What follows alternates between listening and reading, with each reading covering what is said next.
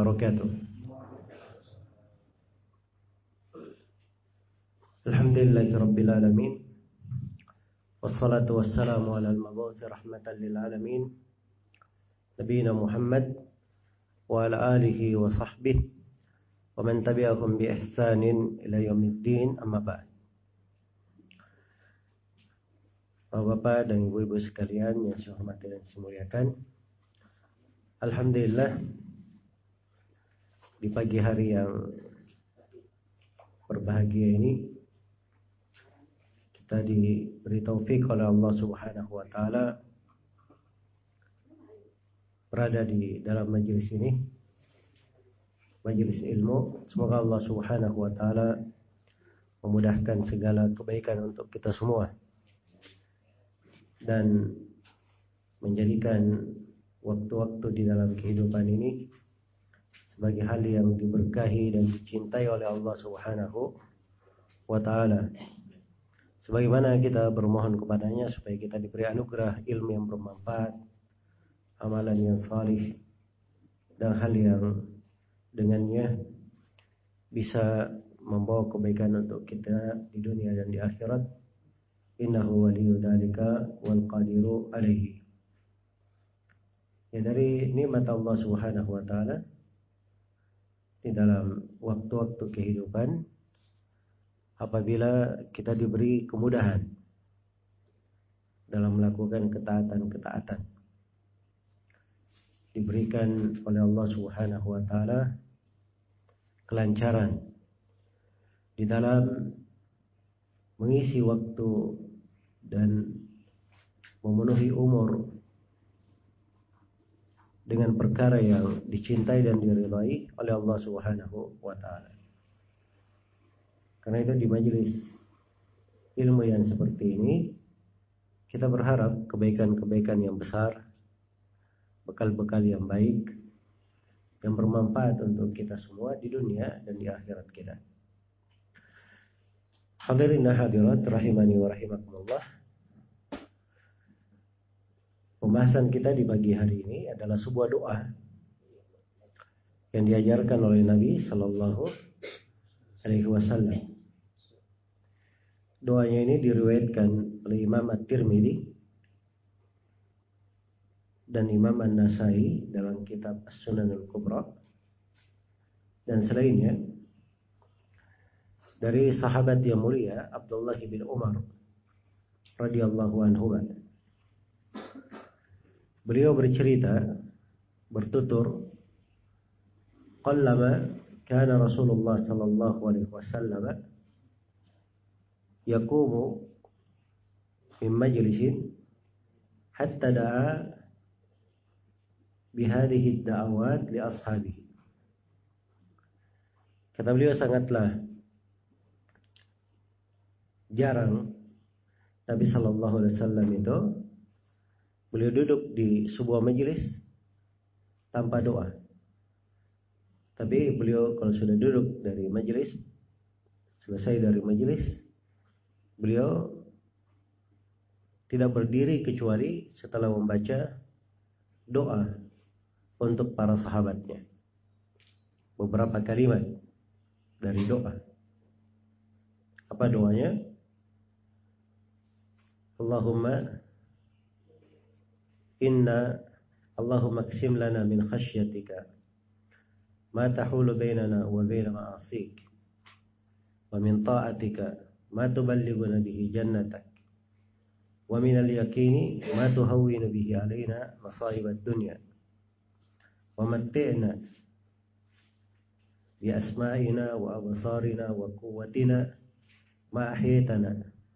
asma'ina wa absarina wa quwwatina ma ahyaytana واجعله الوارث منا واجعل ثأرنا على من ظلمنا وانصرنا على من آدانا ولا تجعل مصيبتنا في ديننا ولا تجعل الدنيا أكبر همنا ولا تسلط علينا من لا يرحمنا Iya. Jadi itu doanya. Agak panjang ya. Hah? Baik. Ya doanya ini doa kalau seorang selesai dari majelis. Kalau misalnya duduk dalam duduk apa saja. Ya, bersama para sahabatnya. Begitu selesai Rasulullah SAW jarang beliau berdiri tanpa membaca doa ini.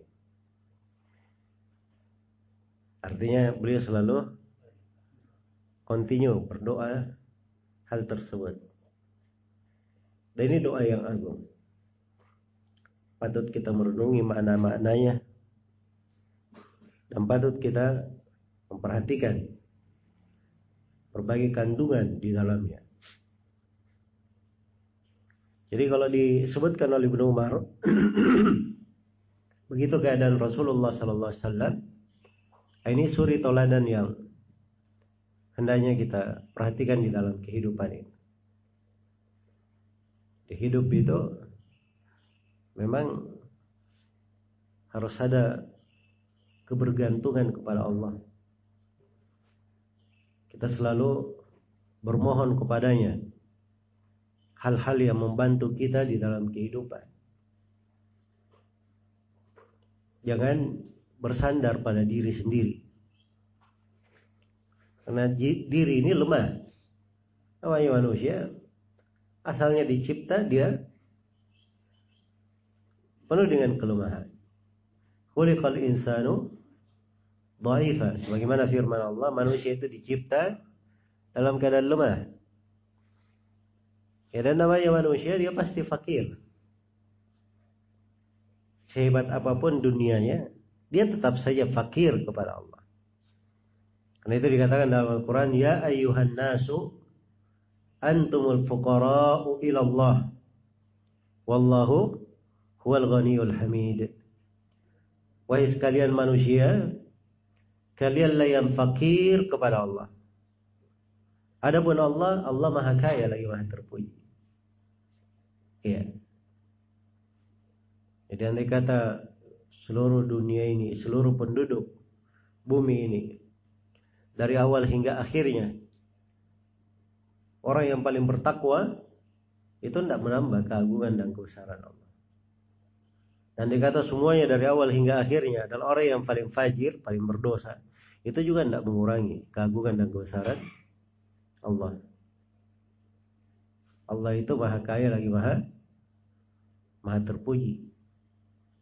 Maka kita yang perlu di dalam kehidupan ini bagaimana menjaga diri, membekali diri dengan dikir-dikir, doa-doa agar supaya kita masuk di dalam golongan orang yang banyak mengingat Allah Subhanahu wa taala.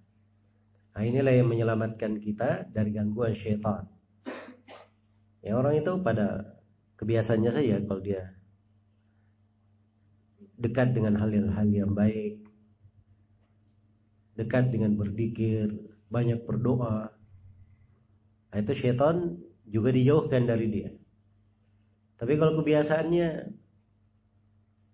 pada selain daripada itu, apalagi hal-hal yang disukai oleh syaitan, nah, itu yang menjadikan syaitan selalu menyertainya. Karena itu dikatakan di dalam Al-Quran, ya, وَمَنْ يَعْشُ أَنْ ذِكْرِ الرَّحْمَنِ نُقَيِّضْ لَهُ شَيْطَانًا فَهُوَ لَهُ قَرِينٌ Barang siapa yang berpaling dari berzikir kepada Allah Ar-Rahman, maka kami biarkan syaitan berkuasa atas dirinya. Maka syaitan ini pun menjadi karinnya, menjadi kawannya di mana pun dia berada ada syaitan di situ. Ya. Tapi kalau dia banyak berzikir, meminta kepada Allah, ada kesempatan dia berdoa, ya maka ini kehidupannya makmur dengan hal yang baik. Inilah salah satu petunjuk Nabi Shallallahu Alaihi Wasallam. Dikatakan oleh Ibnu Umar, "Qallama kana Rasulullah sallallahu alaihi wasallam yaqumu min majlisin hatta da'a bihadhihi ad-da'wati li ashabihi." Sangat jarang Nabi sallallahu alaihi wasallam itu bangkit dari sebuah majelis kecuali beliau berdoa dengan kalimat-kalimat ini, doa-doa ini. Jadi ada beberapa doa dalam hadis yang saya bacakan tadi, doa yang saya bacakan tadi. Iya. Jadi beliau berdoa tersebut untuk para sahabatnya. Ini menunjukkan kalau seorang itu dia berada di tengah manusia, ada orang-orang di situ. Ketika dia berdoa, jangan dia berdoa untuk dirinya sendiri. Tapi dia doakan juga orang yang hadir di situ. Sama kalau dia jadi imam. Jadi jadi imam ya. Jangan dia doa untuk dirinya sendiri, tapi dia doa juga untuk makmumnya. Ya, walaupun tidak diwajibkan ya. Ada memang sebagian hadis yang menerangkan kalau imam itu berdoa, dia berdoa untuk dirinya sendiri dianggap pengkhianat. Dan semisal dengan itu. Tapi hadisnya ada kelemahan ya. Hanya saja afdalnya, bagusnya imam seperti itu. Dia doakan juga untuk orang yang berada di belakangnya. Bagaimana mendoakannya? Mendoakannya itu dengan kata kami. Ya, kalau kami kan artinya mencakup semuanya. Kalau dia sebut saya saya ya berarti cuma satu orang saya. Iya. Cuma satu orang saya. Baik. Dan apabila ada yang berdoa, ada yang mendengarnya di majelis, atau ada yang berdoa untuk semuanya ada yang mendengarnya, maka disyariatkan untuk mengaminkan. Disyariatkan untuk apa? Mengaminkan. Iya. Karena kalau dia mengaminkan, nah itu sama dihitung dia juga apa? Berdoa. Nah, karena itu disebutkan di surah Yunus. Ada doanya Nabi Musa di situ. Surah Yunus. Rabbana innaka ataita fir'auna wa malahu zinata wa amwalan fil hayati dunya. Rabbana liyudhillu an sabilik. Iya dan seterusnya sampai akhir doa. Jadi Nabi Musa berdoa dengan berkata wahai Rob kami.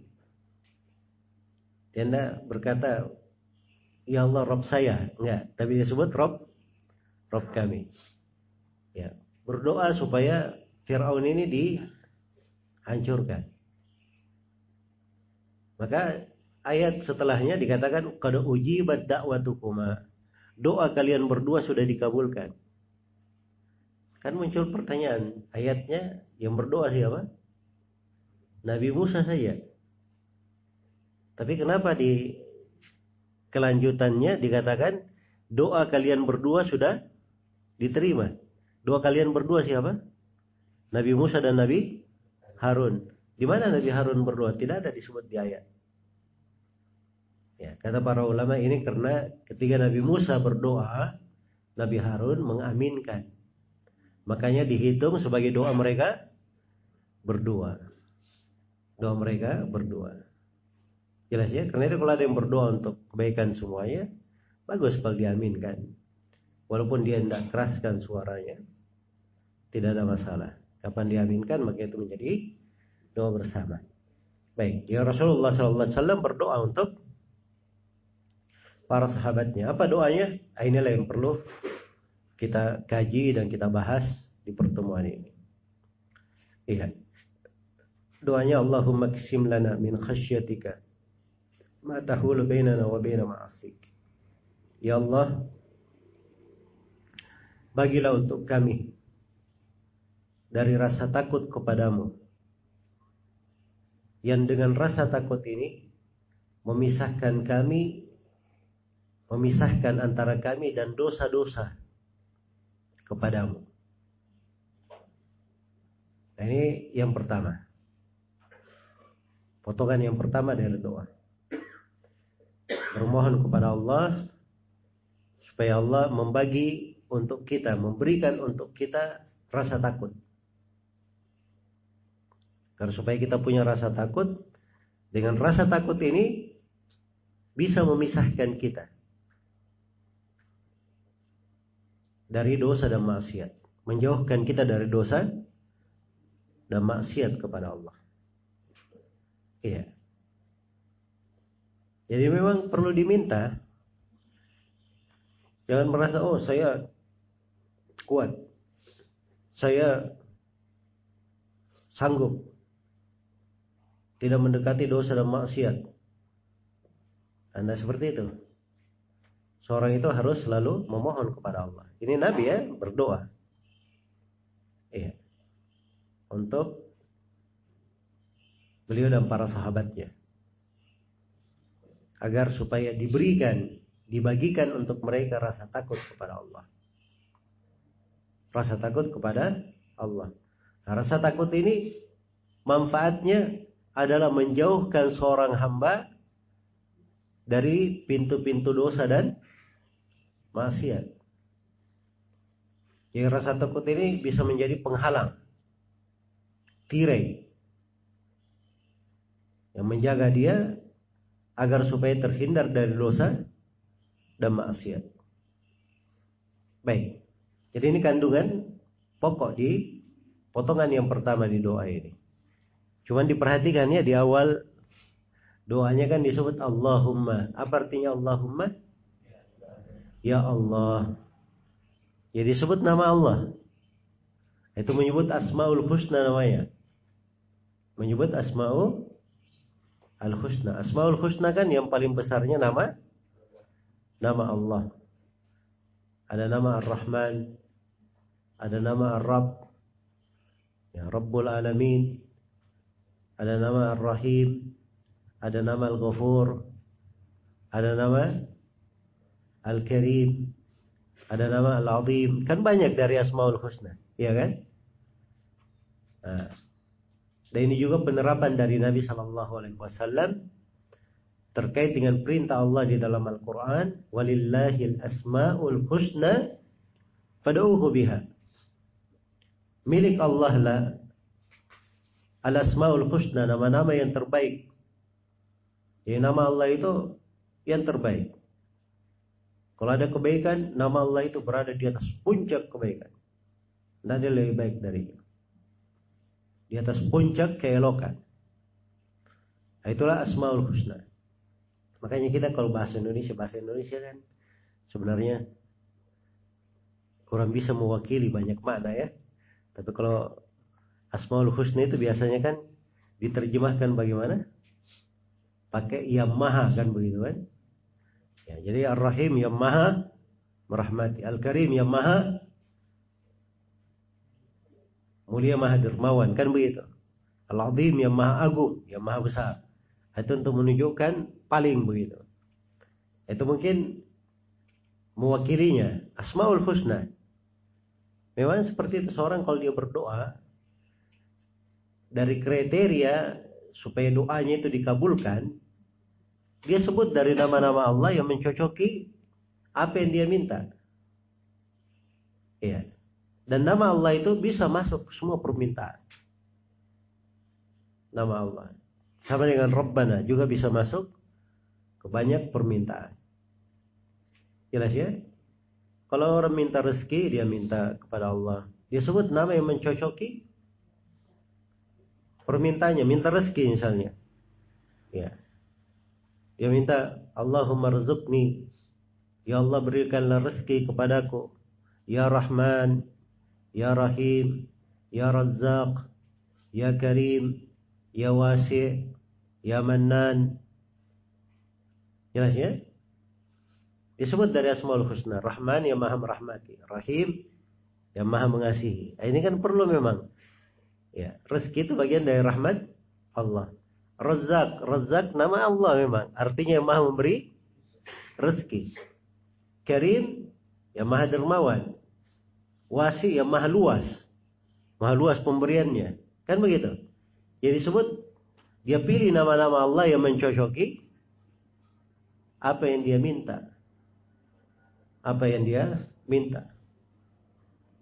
Tapi kalau dia misalnya minta pengampunan, ya Allah ampunilah saya, ya syadid al-iqab, ya sari al-hisab, ya qawi, ya aziz, ya Allah ampunilah saya, Ya Allah yang maha keras siksaannya, yang maha segera hisapnya, yang maha kuat lagi maha perkasa. Cocok atau tidak itu?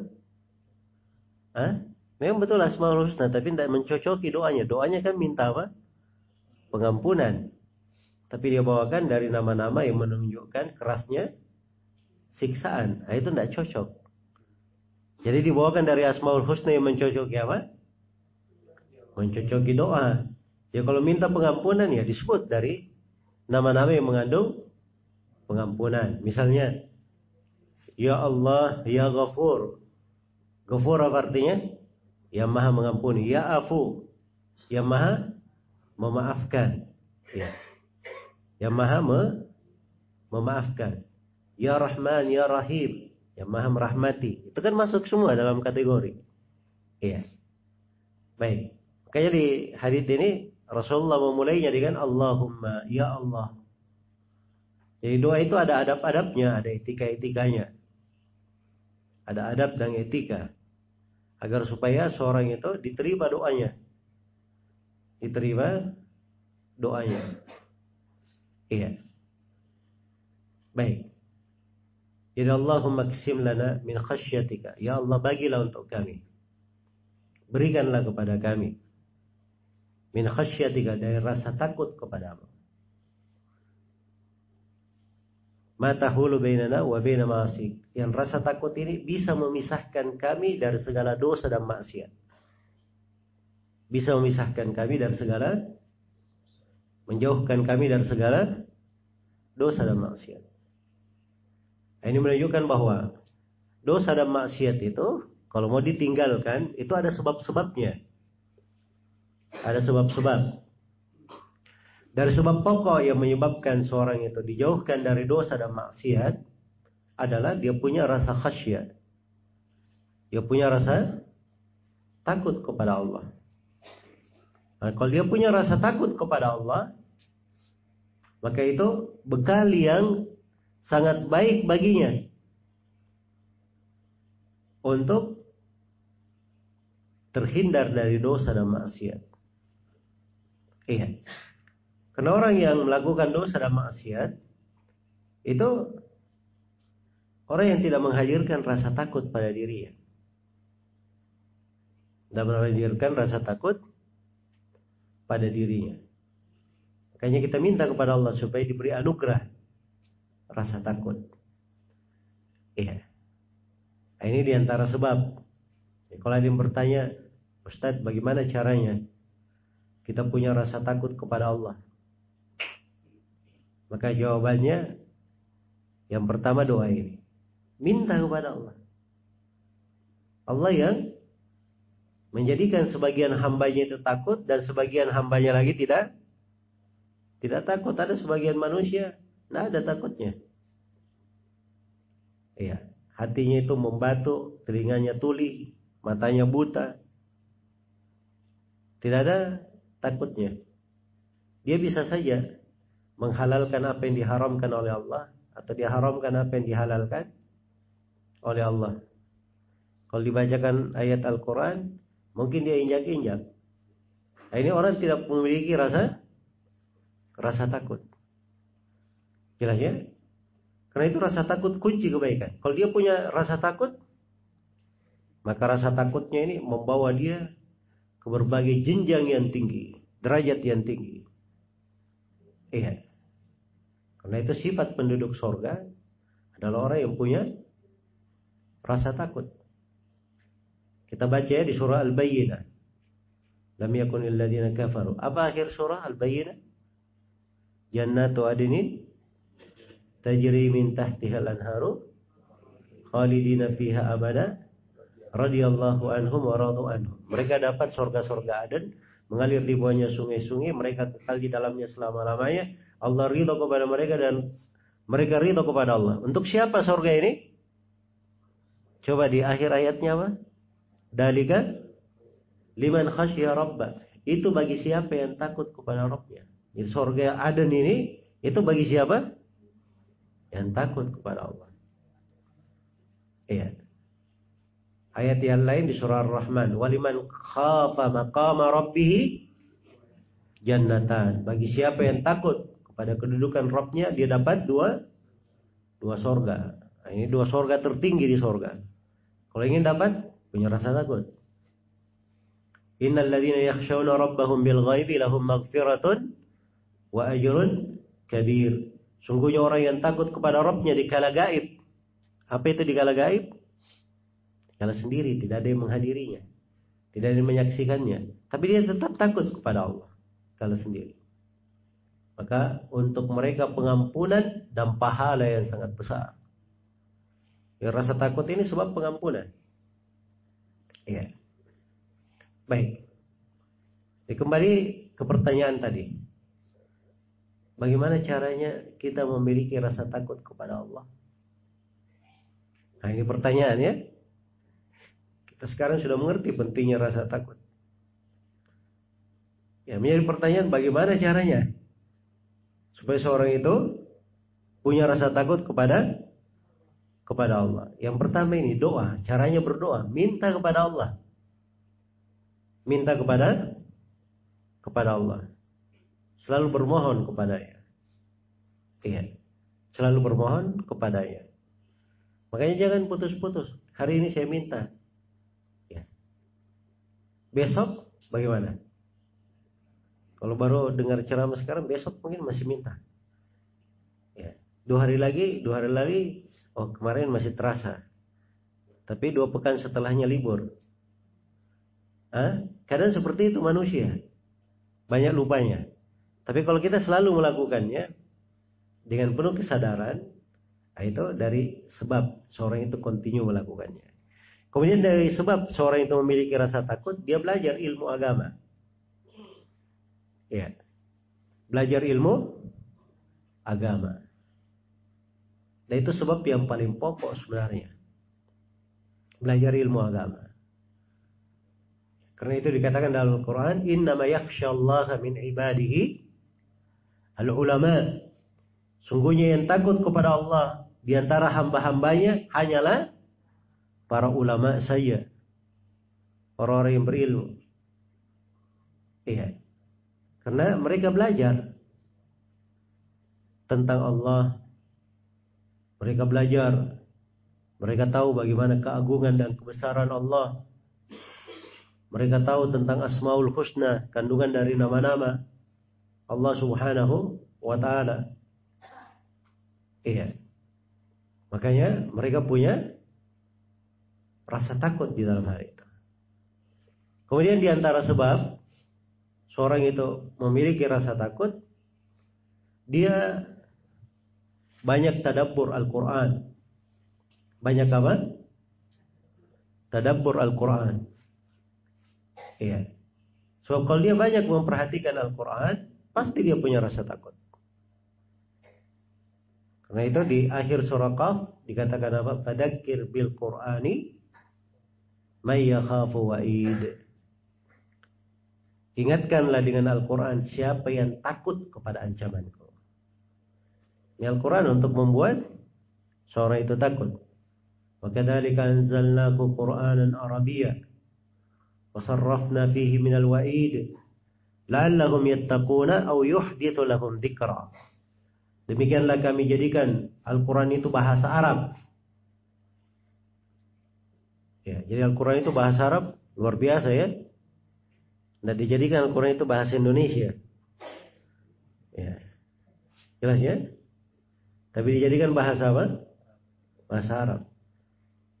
Namanya Masya Allah itu di goresan-goresan untuk bahasa Arab itu mendalam ya. Jadi kami jadikan demikian kami jadikan Al-Quran bahasa Arab dan kami terangkan di dalamnya berbagai ancaman supaya mereka itu selalu bertakwa punya rasa takut dan dengan Al-Quran ini mereka kembali selalu memperbaharui mengingat kepada kepada Allah Subhanahu wa taala. Iya. Maka dia baca Al-Quran. Iya. Di awal, di awal dia baca Al-Quran, dia dapat surah Al-Fatihah. Dia baca ayat Malik Yawmiddin. Nah, ini mengingatkan akan hari kebangkitan. Itu rasa takut juga. Dia baca akhirnya Geril Makdubi alaihim waladhalin. Oh, rupanya ada yang disesatkan, ada yang dimurkai. Jangan sampai kita ini tergolong kepada orang yang tersesat dan dimurkai kan begitu. Ini memunculkan rasa rasa takut. Buka surah Al-Baqarah. Didapatkan sifat kaum mukminin. Wah ini dia periksa dirinya, ini saya sudah ada sifatnya atau belum? Iya. Setelah itu diterangkan sifat orang-orang kafir. Nah ini dia takut jangan sampai dia masuk ke golongan ini. Setelah itu diterangkan sifat-sifat kaum munafikin. Kan begitu? Jadi Al-Quran ini kalau direnungi, nah itu akan membuat seorang itu memiliki rasa takut kepada Allah Subhanahu wa taala. Dari hal yang membuat seorang itu memiliki rasa takut, dia banyak mengingat akan kematian. Iya. Karena itu Nabi Shallallahu Alaihi Wasallam bersabda, "Akhiru min dikri hadimil ladzat." Perbanyaklah dari mengingat penghancur keledatan. Tol maut. Iya. Dari hal yang memunculkan rasa takut juga banyak mengingat akan prahara hari kiamat. Coba dibayangkan bagaimana kondisi kita di alam kubur ketika sangkakala ditiupkan bagaimana kondisi kita ketika dibangkitkan ketika dibangkitkan seluruh makhluk dari awal hingga akhir berkumpul di padang mahsyar tidak berpakaian, tidak beralas kaki, belum dikhitan. Tapi tidak ada yang saling melihat. Karena dahsyatnya hari itu. Setiap orang sibuk dengan urusan dirinya sendiri. Tidak ada lagi anak yang ingat orang tuanya. Tidak ada suami ingat ke istrinya. Saudara ingat ke saudaranya. Semuanya memikirkan dirinya sendiri. Hari itu para nabi saja berkata nafsi, nafsi. Saya berpikir diriku, diriku. Di para nabi. Nah, kalau mengingat dahsyatnya hari kiamat dengan berbagai kejadian yang ada di sana, ini akan membuat seorang itu apa? Punya dari rasa takut. Demikian pula dia banyak mengingat tentang neraka. Kengeriannya. Berbagai siksaan dan adab yang ada di dalamnya. Iya. Lahum min fawqihim dulalum minan nari wa min tahtihim dulal.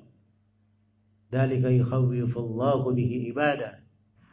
Ya ibadi fattaqun. Untuk mereka di neraka lapisan-lapisan. Untuk mereka lapisan-lapisan dari neraka di atas mereka dan lapisan-lapisan neraka dari bawah mereka. Demikianlah kami terangkan agar supaya membuat hamba-hamba itu takut. Maka wahai hamba-hambaku, hendaknya kalian selalu bertakwa takut kepadaku. Baik, maka ini beberapa sebabnya seorang itu kalau ingin memiliki rasa takut kepada Allah Subhanahu wa taala. Karena itu rasa takut itu bisa bertambah. Bisa bertambah dan bisa bisa berkurang. Iya. Makanya kenapa selalu berdoa? Kenapa selalu berdoa? Karena kita perlu hal tersebut.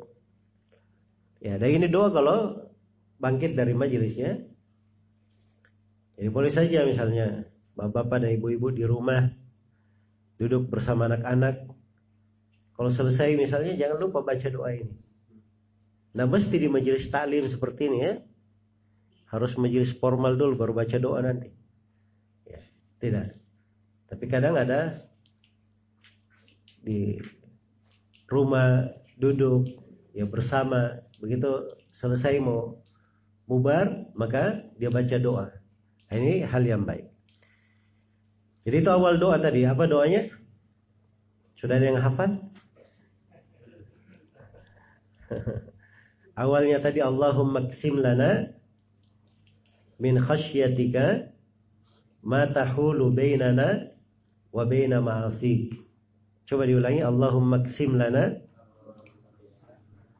من خشيتك ما تحول بيننا وبين معاصيك. يا اللهم اقسم لنا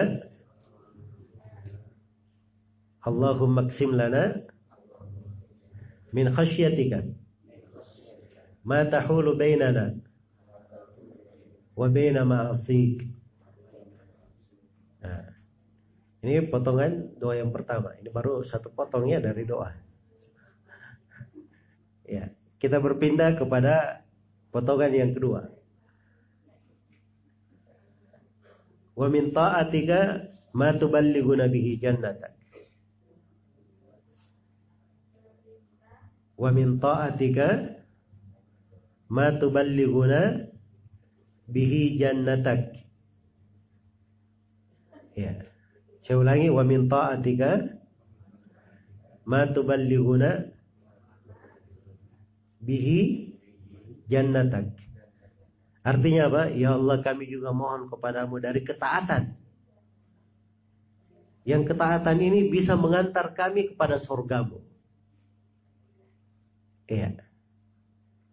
Jadi ketaatan itu adalah sebab yang mengantar ke mana? Ke surga.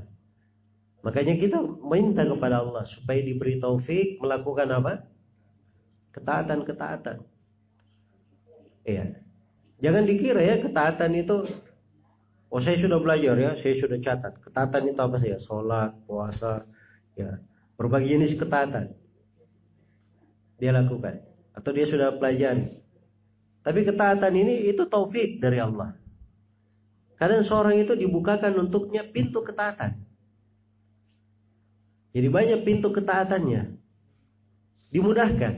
Nah, ini namanya taufik dari Allah, kemudahan dari Allah. Tapi ada orang yang kadang tidak dibukakan seperti itu. Dia dipersulit melakukan ketaatan. Iya.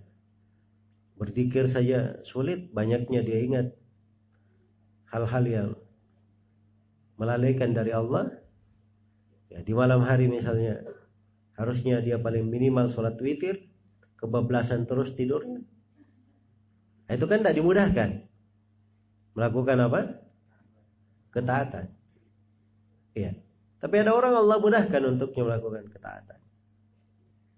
Dibantu. Bahkan ketaatan itu datang kepada dia. Ya. Ini makanya kita penting untuk selalu mohon kepada Allah. Ya Allah saya minta kami bermohon kepada engkau ketaatan. Yang ketaatan ini bisa mengantar kami tuballiguna menyampaikan kami mengantar kami jannatan kepada surgamu. Ya. Ini menunjukkan ya bahwa untuk sampai ke surga nah itu tidak gratis. Ada sebab untuk ke sana. Jadi untuk sampai ke surga harus ada apa? Sebab untuk ke sana. Iya. Mungkin ada yang bertanya di sini, sering ditanyakan ya. Lo benar kan di dalam hadis ada Nabi berkata, la yadkhulul jannata ahadum minkum bi amali. Atau la yudkhilal jannah ahadakum bi apa namanya? La yudkhilakumul jannah uh, ahadukum bi amali. Tidaklah salah seorang di antara kalian itu masuk surga oleh amalannya. Kepada sahabat berkata, Ya Rasulullah, tidak pula engkau? Kata Nabi, tidak pula saya.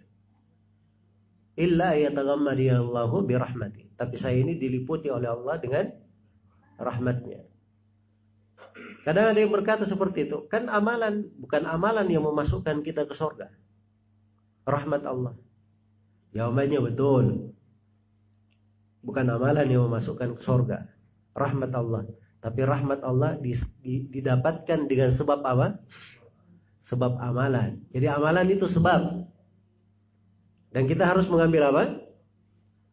Mengambil sebab. Untuk selamat itu orang harus mengambil mengambil sebab. Dia berjalan di jalan. Ya. Pengennya di jalan itu tidak ketabrak. Kan dia harus ambil sebab supaya selamat. Ya kalau dia jalan dia ambil poros jalannya. Ya, di arah kiri kan begitu. Kalau dia ngambil di arah kanan, terus dia nyetir bawa motor balap-balap pakai arah kanan, kira-kira bagaimana? Selamat atau tidak? Ya dia akan nabrak orang nanti. Jelas ya? Ya kalau mau selamat harus ada sebabnya, diambil sebab. Iya. Sama Seorang mau masuk surga harus ada sebab. Karena itu dalam Al-Quran dikatakan tilkal jannatul lati urithumuha bima kuntum ta'malun. Itulah surga yang kalian dapatkan disebabkan karena amalan kalian. Jadi bukan amalan yang memasukkan ke sorga, rahmat Allah. Tapi rahmat Allah ini didapatkan dengan sebab apa? Dengan sebab amalan. Dengan sebab amalan. Ya, karena itu kita minta kepada Allah diberi ketaatan-ketaatan. Ya. ya misalnya di pagi hari ini kita duduk di sini, ini taufik dari Allah ya. Taufik dari Allah. Ya. Kita diberi ketaatan di sini untuk hadir di majelis di majelis taklim. Ya mungkin kalau tidak ada acara di pagi hari ini, ya ini terima kasih ya tuan rumah dan kawan-kawan yang melaksanakan. Mungkin kita sudah berada di tempat yang lain. Ya kalau di rumah ya alhamdulillah syukur-syukur lah. Kalau dia cuma diam di rumah, ya paling tidak tidak berbuat dosa itu paling syukur lah. Tapi kalau misalnya ya ke tempat-tempat yang kadang kita berbuat kesalahan di situ, jatuh di dalam dosa. Nah, itu kan artinya seorang tidak dimudahkan dengan apa? Ketaatan. Baik. Jadi kita minta dari Allah kepada Allah Subhanahu wa taala ketaatan yang mengantar ke mana? Kepada sorganya. Jadi untuk sampai ke sorga itu ada jalannya. Ada jalannya. Di antara jalan ke sorga adalah ketaatan ini. Di antara jalannya. Dan di antara jalannya juga untuk ke sorga itu yang paling pokoknya adalah bertauhid, memurnikan ibadah kepada Allah Subhanahu wa taala. Bahkan ketaatan itu tidak diterima. Ketaatan itu tidak diterima kecuali kalau bertauhid. Iya, benar atau tidak? Saya katakan bahwa ketaatan tidak diterima kecuali kalau dia orang yang murni ibadahnya kepada Allah. Benar atau tidak? Kok ragu? benar atau tidak? Ya benar. Apa dalilnya? Nah ini. Coba lihat ya di surah Al-Furqan. Allah berfirman, "Wa qadimna ila ma 'amilu min 'amalin faj'alnahu haba'an mansura." Ada orang yang beramal pada datang pada hari kiamat. Amalannya banyak. Maka dikatakan dalam surah kami hadapi amalan-amalannya. Kemudian kami jadikan amalannya bagikan debu yang berterbangan. Tahu debu yang berterbangan? Ya kalau sudah berterbangan tidak bisa dikumpul lagi debu itu. Ya. Walaupun dia pasang jaring tidak akan berkumpul debu itu. Ini ada amalan, orang punya amalan tapi pada hari kiamat jadi hancur amalannya. Kenapa? Karena tidak ada keimanannya kepada Allah, tidak ada tauhidnya. Tidak ada keikhlasannya. Tidak ada keikhlasannya. Jadi harus ada tauhid untuk menyambung ke ke sorga. Baik. Jadi itu di antara pokok perkara. Kemudian potongan yang ketiga dari doa. Ini sudah tiga ya. Baik. Wa minal yakini ma tuhawwinu bihi alaina masaibat dunia. Ya Allah berikanlah kami dari keyakinan yang menyebabkan musibah-musibah di dunia ini menjadi ringan. Wa yakini ma tuhawwinu bihi alaina masaibat dunia. Ya Allah berilah kami dari keyakinan yang membuat musibah dunia itu menjadi ringan. Nah, ini terkait dengan menghadapi ujian dan apa? Cobaan. Ya namanya hidup seperti itu. Hidup itu pasti ada ujian dan apa? Cobaannya. Ya. Apalagi orang yang beriman. Itu pasti ada ujian dan cobaannya. Pasti ada ujian dan cobaannya. Dan, dan yang bisa luput dari itu. Iya. Karena itu memang sorga diikuti dengan ujian. Hubbatil jannatu bil makari. Sorga itu diitari dengan hal-hal yang tidak menyenangkan. Nah, itu ujian ya. Mau sholat subuh, ujiannya tidur. Iya kan? Ya kalau dia ingin dapat sorga, ya dia harus putus tidurnya, pergi sholat subuh. Iya. Baik. Jadi untuk dapat sorga itu ada ujian-ujian dilewati. Belum lagi di kehidupan dunia ini kita dapat musibah-musibah, cobaan-cobaan. Nah, ini kita perlu bersabar dan perlu keyakinan. Nah, di sini yang kita minta, keyakinan. Apa bentuk keyakinannya? Kita yakini bahwa musibah itu datangnya dari dari Allah. Kita yakini bahwa musibah, ujian dan cobaan kalau kita bersabar, Allah akan memberikan pahala pahala yang besar. Nah, itu kita minta dari keyakinan. Baik itu yang ketiga. Kemudian yang keempat, apa yang diminta? Wa matti'na bi asma'ina wa absarina wa quwwatina ma ahyaytana. Ya Allah, buatlah kami ini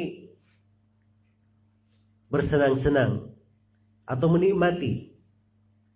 Buatlah kami selalu menikmati pendengaran kami, penglihatan kami, dan kekuatan kami sepanjang kami masih hidup.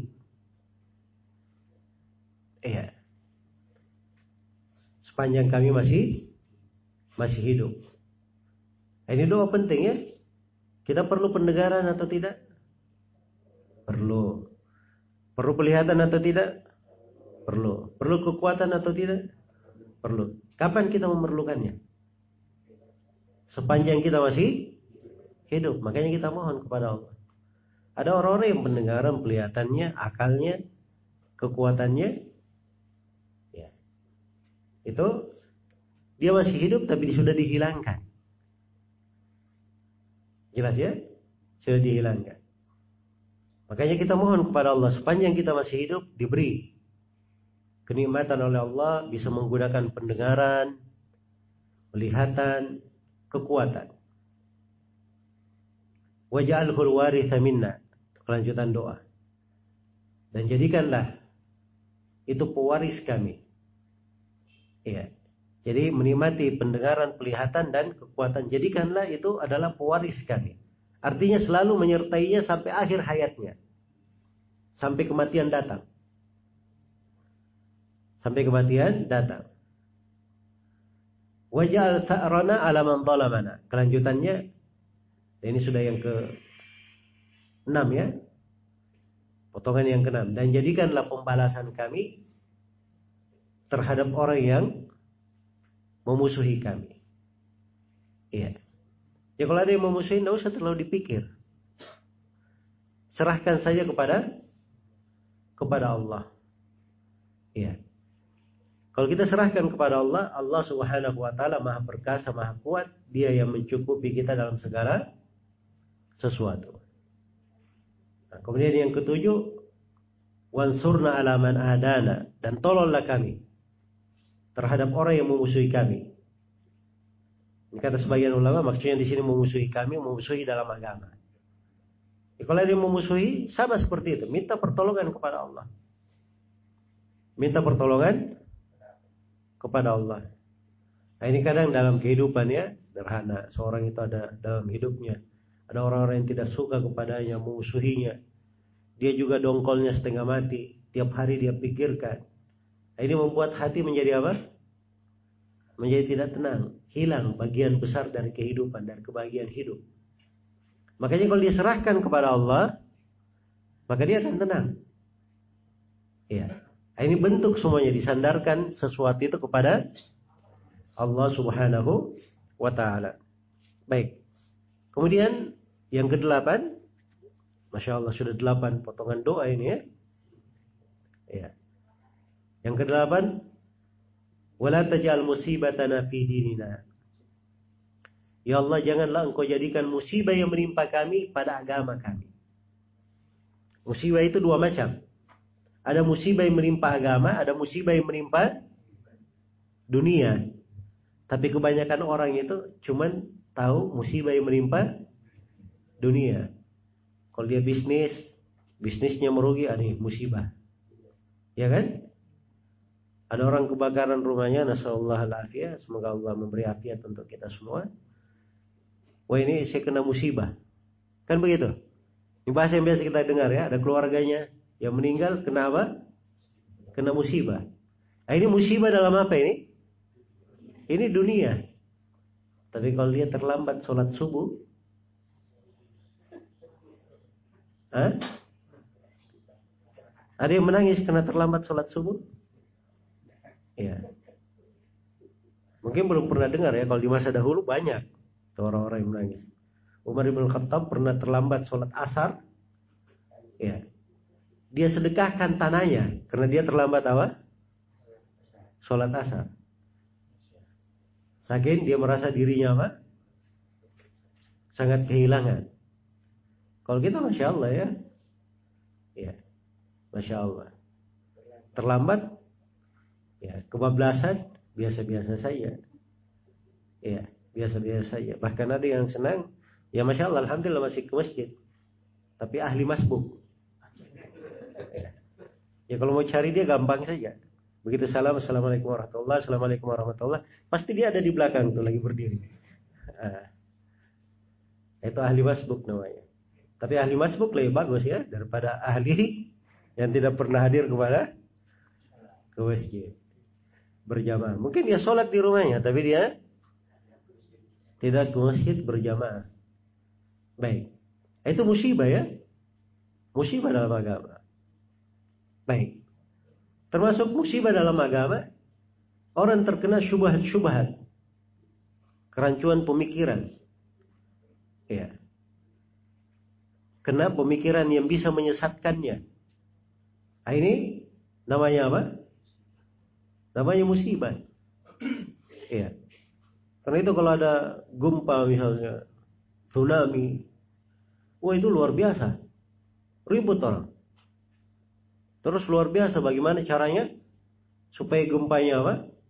Orang membantu di sana, berdoa kepada Allah diselamatkan. Iya.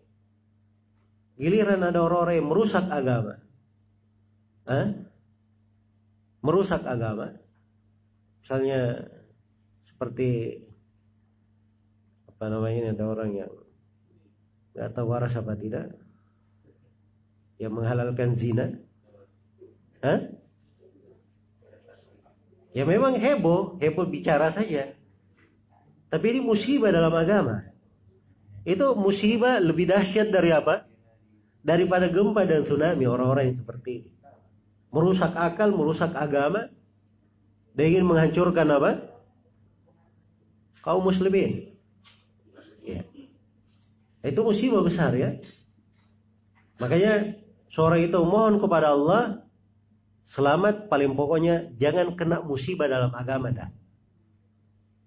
Kalau sudah kena musibah dalam agama, wah itu agama kalau sudah rusak, apa yang bisa memperbaikinya? Apa yang bisa menambalnya? Tapi kalau dunia rusak, gampang dunia itu bisa bangun lagi, dapat lagi. Iya. Jelas ya? Dan kalau agama orang baik, dia kena musibah dunia apa saja, tidak ada masalah. Musibah dunia itu itu tidak akan menghancurkan dia, bahkan musibah dunia akan membuat dia semakin kuat. Itu kalau orang paham agama. Tapi kalau dia tidak paham agama, kena musibah dunia, nah itu akan hancur dua kali lipat. Ya sudah jatuh kena tangga lagi. Iya. Nah, karena itu kita bermohon kepada Allah jangan sampai kena musibah di mana? Di dalam agama. Ya termasuk musibah dalam agama. Seorang itu sudah berlalu umur dalam kehidupannya misalnya, sudah berlalu saat-saat, harusnya dia sudah kenal kewajibannya. Tapi dia pernah belum pernah belajar kewajiban itu. Apa kewajiban kita? Jadi malam ya kita ada kewajiban bersyahadat la ilaha illallah Muhammad Rasulullah. Kita ada kewajiban untuk memurnikan ibadah kepada Allah. Jangan berbuat kesyirikan. Ada kewajiban sholat, Kan itu wajib-wajib ya. Ada kewajiban yang harus kita pelajari supaya kita bisa bersyahadat di sakaratul maut. Itu kewajiban atau tidak dipelajari? Ya harus dipelajari supaya bisa bersyahadat di sakaratul maut. Makanya harus belajar apa makna la ilaha illallah. Kan begitu? Terus di alam kubur ada pertanyaan atau tidak? Ada pertanyaan. Jadi wajib kita pelajari sebelum ditanya.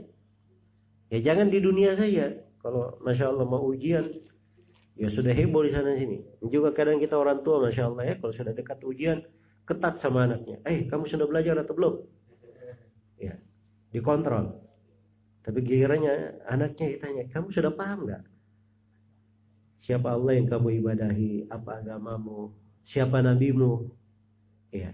Ini kan pertanyaan ditanyakan di mana? Di alam kubur, mungkar dan nakir bertanya. Ya. Nah itu kita ada kewajiban untuk menjawabnya.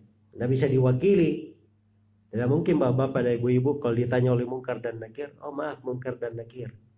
Saya kemarin lupa belum belajar. Atau nantilah kalau anak saya meninggal tanya aja ke dia dia ada yang mewakili saya. Itu tidak mungkin. Ini pertanyaan tanggung jawab kita sendiri. Jelas ya? Makanya ini namanya ilmu wajib. Musibah kalau kita tidak mengetahuinya. Ya. Makanya perhatikan itu. Jangan mohon kepada Allah. Ya Allah jangan jadikan musibah yang menimpa kami di dalam apa? Dalam agama. Minta kepada Allah. Nah, kemudian ini potongan yang keberapa sudah? Yang ke sembilan. Ya. Masya Allah ibu-ibu hafal ya. Yang ke sembilan. Apa namanya? Wala tajalid dunya akbar hammina. Wala mablagha ilmina. Ya Allah, janganlah jadikan dunia itu keinginan kami yang terbesar. Dan juga jangan jadikan dunia akhir dari ilmu kami. Ini sebenarnya dua ya, sembilan dan sepuluh. Dua. Terkait dengan dunia. Kita mohon kepada Allah, pertama jangan dijadikan dunia tujuan terbesar kita hidup. Karena dunia ini tidak dibawa mati. Dunia ini sementara. Jadi nggak bisa menjadi tujuan terbesar kita di dalam apa? kehidupan. Dunia itu kalau kita pegang itu sebagai tangga untuk sampai ke mana? Ke akhirat. Begitu harusnya. Iya. Begitu harusnya. Makanya hidup itu cari akhirat. Jangan lupa dunia. Kan begitu. Jangan dibalik. Cari dunia jangan lupa akhirat. Nah, itu terbalik nanti. Karena di dalam Al-Quran kan memang perintahnya seperti itu. Wabtagi fima atakallahu daral akhirah wa la tansa nasibaka minat dunia. Carilah apa yang Allah datangkan kepadamu dari kehidupan akhirat, tapi jangan lupa bagianmu dari kehidupan dunia. Ya. Bukan dikatakan carilah kehidupan duniamu, jangan lupa akhiratmu. Baik, itu terbalik ya. Jadi cari akhirat, jangan lupa dunia. Makanya kita mohon kepada Allah, jangan jadikan keinginan terbesar kami, cita-cita kami yang terbesar adalah dunia. Dan jangan pula, ini yang ke-10, jangan pula jadikan akhir ilmu kami adalah dunia. Jadi Masya Allah dia belajar apa saja dari ilmu, ujung-ujungnya cuma mau dapat apa? Dapat dunia. Apalagi kalau dia belajar agama, ujung-ujungnya cuma dapat untuk mencari untuk mencari dunia. Ini disayangkan ya, disayangkan. Ya, masya Allah kawan-kawan yang belajar itu dari sekolah-sekolah agama di dalam maupun di luar negeri itu jumlahnya puluhan ribu. Ya, pada ke mana semua? Kalau puluhan ribu ini semuanya jadi dai mengajak kepada agama, masya Allah bisa makmur Indonesia ini, aman, sentosa dan sejahtera. Kan begitu? Tapi masalahnya ada ijazah agamanya, carinya pekerjaan dunia. Bukan dilarang seorang itu cari dunia. Yang dilarang dia jadikan dunia akhir ilmunya. Dia belajar tujuannya untuk apa? Dunia. Tapi kalau dia belajar tujuannya untuk akhirat, dia mencari akhirat, ya dia ambil juga sebagian dari kehidupan dunianya. Itu nggak ada masalah. Tidak apa-apa. Jelas ya? Baik. Kemudian yang terakhir. Yang terakhir. Wala tusallitu alaina man la yarhamuna. Ya Allah janganlah engkau jadikan penguasa terhadap kami yang menguasai kami orang yang tidak merahmati kami. Iya. Jadi kita berdoa kepada Allah selalu bahwa orang yang berkuasa terhadap kita itu adalah orang yang merahmati kita. Ya kalau masya Allah doa ini selalu dia baca, insya Allah akan bagus ya. Tidak perlu apa namanya ada yang dikhawatirkan. Iya, tidak perlu jadi pengamat politik. Tukang baca berita. Dia berdoa saja kepada Allah. Ya kan? Kalau Allah kabulkan doanya, dia dia akan diberi hal yang paling baik. Ya, dan kita bersyukur kepada Allah atas segala karunia dan nikmatnya. Iya. Apa pun yang Allah pilihkan untuk kita, kita ridha dengan hal tersebut. Ya. Dan kita selalu bermohon kepada Allah apa yang terbaik. Maka ini doa diajarkan oleh Nabi Sallallahu Alaihi Wasallam. Sudah ada yang menghafalnya? Hah? Allahumma ksim lana min khasyatika ma tahul bainana wa baina ma'asik wa min ta'atika ma tuballighuna bihi jannatak ومن اليقين ما تهون به علينا مصائب الدنيا ومتعنا بأسمائنا وأبصارنا وقوتنا ما أحييتنا واجعله الوارث منا واجعل ثأرنا على من ظلمنا وانصرنا على من آدانا ولا تجعل مصيبتنا في ديننا ولا تجعل الدنيا أكبر همنا ولا مبلغ علمنا ولا تسلط علينا من لا يرحمنا Nah, itu doanya. Ada mengulangi? Ya Masya Allah ya. Hah? Kenapa? Iya, itu doanya diucapkan. Iya, dia hadis. Jadi dari tadi saya sebutkan itu hadis Nabi. Dalam riwayat siapa tadi? Tirmidzi dan An-Nasai. Iya. Dalam riwayat At-Tirmidzi dan An-Nasai. Baik. Atau mau dituliskan doanya? Ada di grup. Baik, nanti ada grupnya. Diberikan doanya di situ, silahkan dihafal ya. Baik. Jadi ini mungkin yang bisa dikaji di pagi hari ini untuk tema pembahasan kita. Ada pertanyaan sampai sini? Siapa silahkan. Habis sholat itu terus keduanya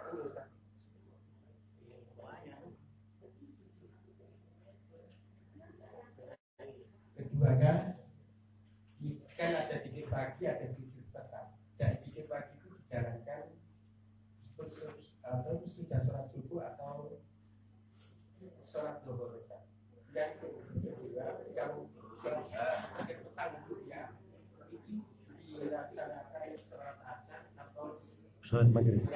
ya, maghrib. Baik. Uh, yang pertama tadi apa? Saya lupa pertanyaan pertama. yang pertama itu habis sholat terus pikir aku satu pakai sama doa. Baik. Ya. Pertama habis sholat. Ya. Dia zikir atau doa? Ya. Jadi perlu diketahui bahwa selepas sholat itu ada bentuk yang diajarkan ke kita zikir, ada bentuknya doa. Iya kan? Coba saya baca ketika kita selepas sholat. Kita membaca astagfirullah, astagfirullah, astagfirullah. Itu apa namanya? Dikir dan doa juga kan kita beristighfar kepada Allah, minta pengampunan dari Allah. Allahumma antas salam wa minkas salam tabarak tayyadal jalali wal ikram. Iya. Setelah itu dia berdoa la ilaha illallah wahdahu la syarika lahul mulku wa lahul hamdu wa ala kulli syai'in qadir. Allahumma la mani'a illa ma atait wa la mu'tiya lima manat wala yang dal jaddi minkal jad. Itu salah satunya. Ya. Baca ayat kursi, kemudian baca tentunya ada baca subhanallah ya 33 kali, alhamdulillah 33 kali, Allahu akbar 33 kali. Terus ditutup yang ke-100 apa?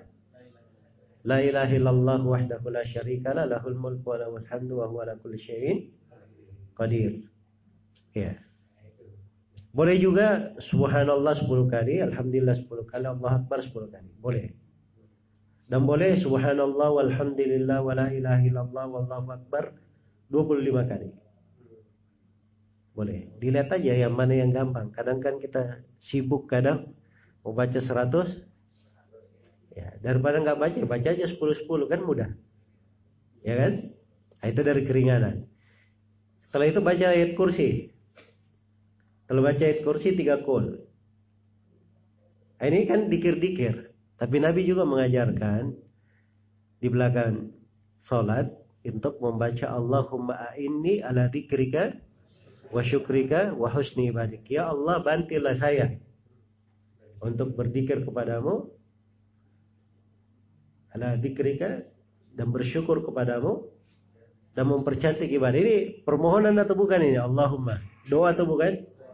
Itu doa. Ya kalau ini dibaca, zikir dan doa digabungkan dan masalah. Ya, ini semuanya disyariatkan.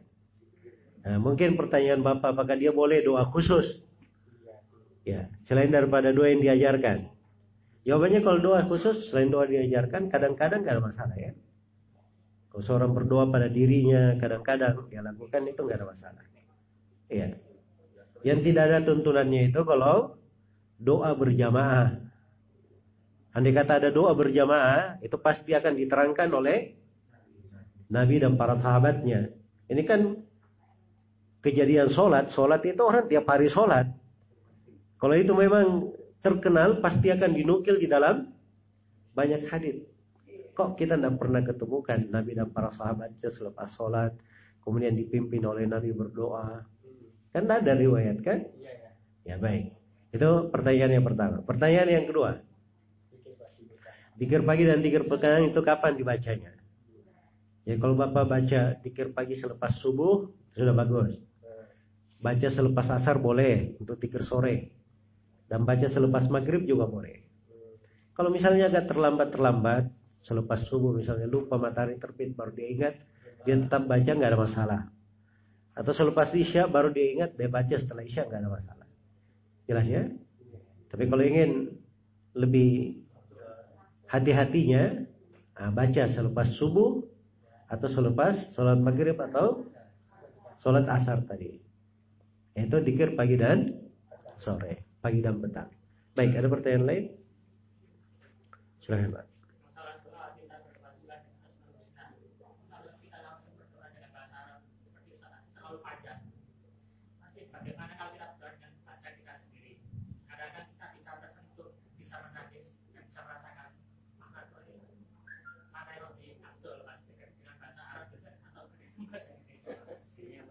Baik. Mana yang lebih afdal berdoa dengan bahasa Arab atau bahasa Indonesia? Kalau kita pakai bahasa Indonesia, kadang lebih tersentuh. Iya. Boleh berdoa pakai bahasa Arab, boleh berdoa pakai bahasa bahasa Indonesia. Allah Maha tahu apa yang kita ucapkan. Dan memang itu maksud dari doa sebenarnya. Doa itu seorang bukan cuma berucap dengan lisannya, tidak nyambung di hatinya. Memang paling bagusnya nyambung ke hati dia memohonnya dengan baik. Tapi kalau dia minta dengan bahasa Arab, dengan menghayati itu lebih bagus karena bahasa Arab itu dia makanya Al-Qur'an dijadikan bahasa Arab dan Nabi juga mengajarkan doa dalam bahasa bahasa Arab kan begitu. Ya. Tapi kalau dibaca bahasa Indonesia nggak ada masalah. Insyaallah taala. Baik. Ada pertanyaan lain?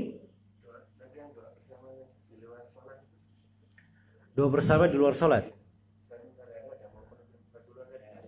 Kalau doa bersama di luar sholat kadang-kadang nggak ada masalah. Tapi itu tadi, ya. Jadi kalau misalnya di majelis ini ya, kan ustadznya biasanya dia tutup dengan kafaratul majelis kan, baca doa. Ya cuma hanya mengaminkan ada masalah itu bagus. Dan itu tadi doa yang kita jelaskan kan memang Nabi berdoa untuk siapa? Untuk para sahabatnya kan begitu. Nah, kalau itu nggak ada masalah. Ya. Baik. Tapi yang menjadi masalah kalau di selain apa namanya majelis atau di momen tertentu dia duduk bersama berdoa itu kan harus kita lihat. Ketika menjadikannya seperti kebiasaan, kan kita harus ada dalil khusus tentang hal itu. Tapi kalau ingin berdoa, kadang-kadang gak ada masalah. Insya Allah taala. Baik.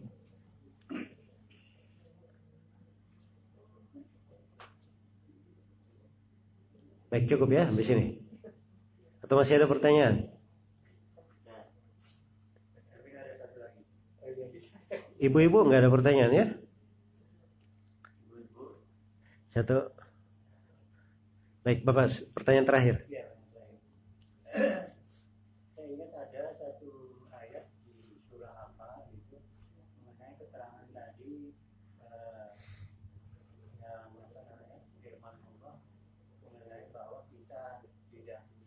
masuk surga melainkan harus diuji dulu oleh Allah. Kira-kira surat apa ini? Ya banyak dari ayat-ayat yang seperti itu. Am hasibatum an tadkhulul jannah walamma ya'tikum mathalul ladzina khalu min qablikum misalnya. Apakah kalian mengira akan masuk surga begitu saja padahal belum datang ujian yang menimpa orang-orang sebelum kalian? Ya. Am hasibatum an tadkhulul jannah walamma ya'lamillahu alladzina so, uh, apa namanya sabaru apa kalian menyangka kalian akan masuk surga sedangkan Allah belum tahu siapa yang bersabar di antara kalian? Ada mana-mana yang seperti itu. Yang ditanyakan apa? Kita ya. Baik. Ya terima kasih banyak atas. Itu tambahan ya untuk memang betul bahwa ujian itu ada ya dari maksud dari ujian ya. Salah satu maksud dari ujian memang seperti itu jalan mengantar ke surga memang ada rintangan dan ujiannya. Semoga Allah memberi taufik kepada semuanya dan kita tutup majelis kita ini dengan doa yang dibaca oleh Nabi sallallahu alaihi wasallam tadi. Ya. Allahumma qsim lana min khasyatika ma tahulu bainana wa baina ma'asik wa min ta'atika ma tuballighuna bihi jannatak wa min al-yaqini ma tuhawwinu bihi alaina masa'ib ad-dunya wa matti'na bi asma'ina wa absarina wa quwwatina ma ahyaytana waj'alhu al-waritha minna waj'al tha'rana 'ala man zalamana وانصرنا على من آدانا ولا تجعل مصيبتنا في ديننا ولا تجعل الدنيا أكبر همنا ولا مبلغ علمنا ولا تسلط علينا من لا يرحمنا. والله تعالى أعلم. سبحانك اللهم وبحمدك أشهد أن لا إله إلا أنت أستغفرك وأتوب إليك والحمد لله رب العالمين. والسلام عليكم ورحمة الله وبركاته.